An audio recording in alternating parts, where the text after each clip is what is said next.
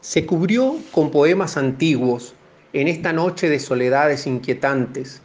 Quizás lo leyó como los ciegos con la punta de los dedos.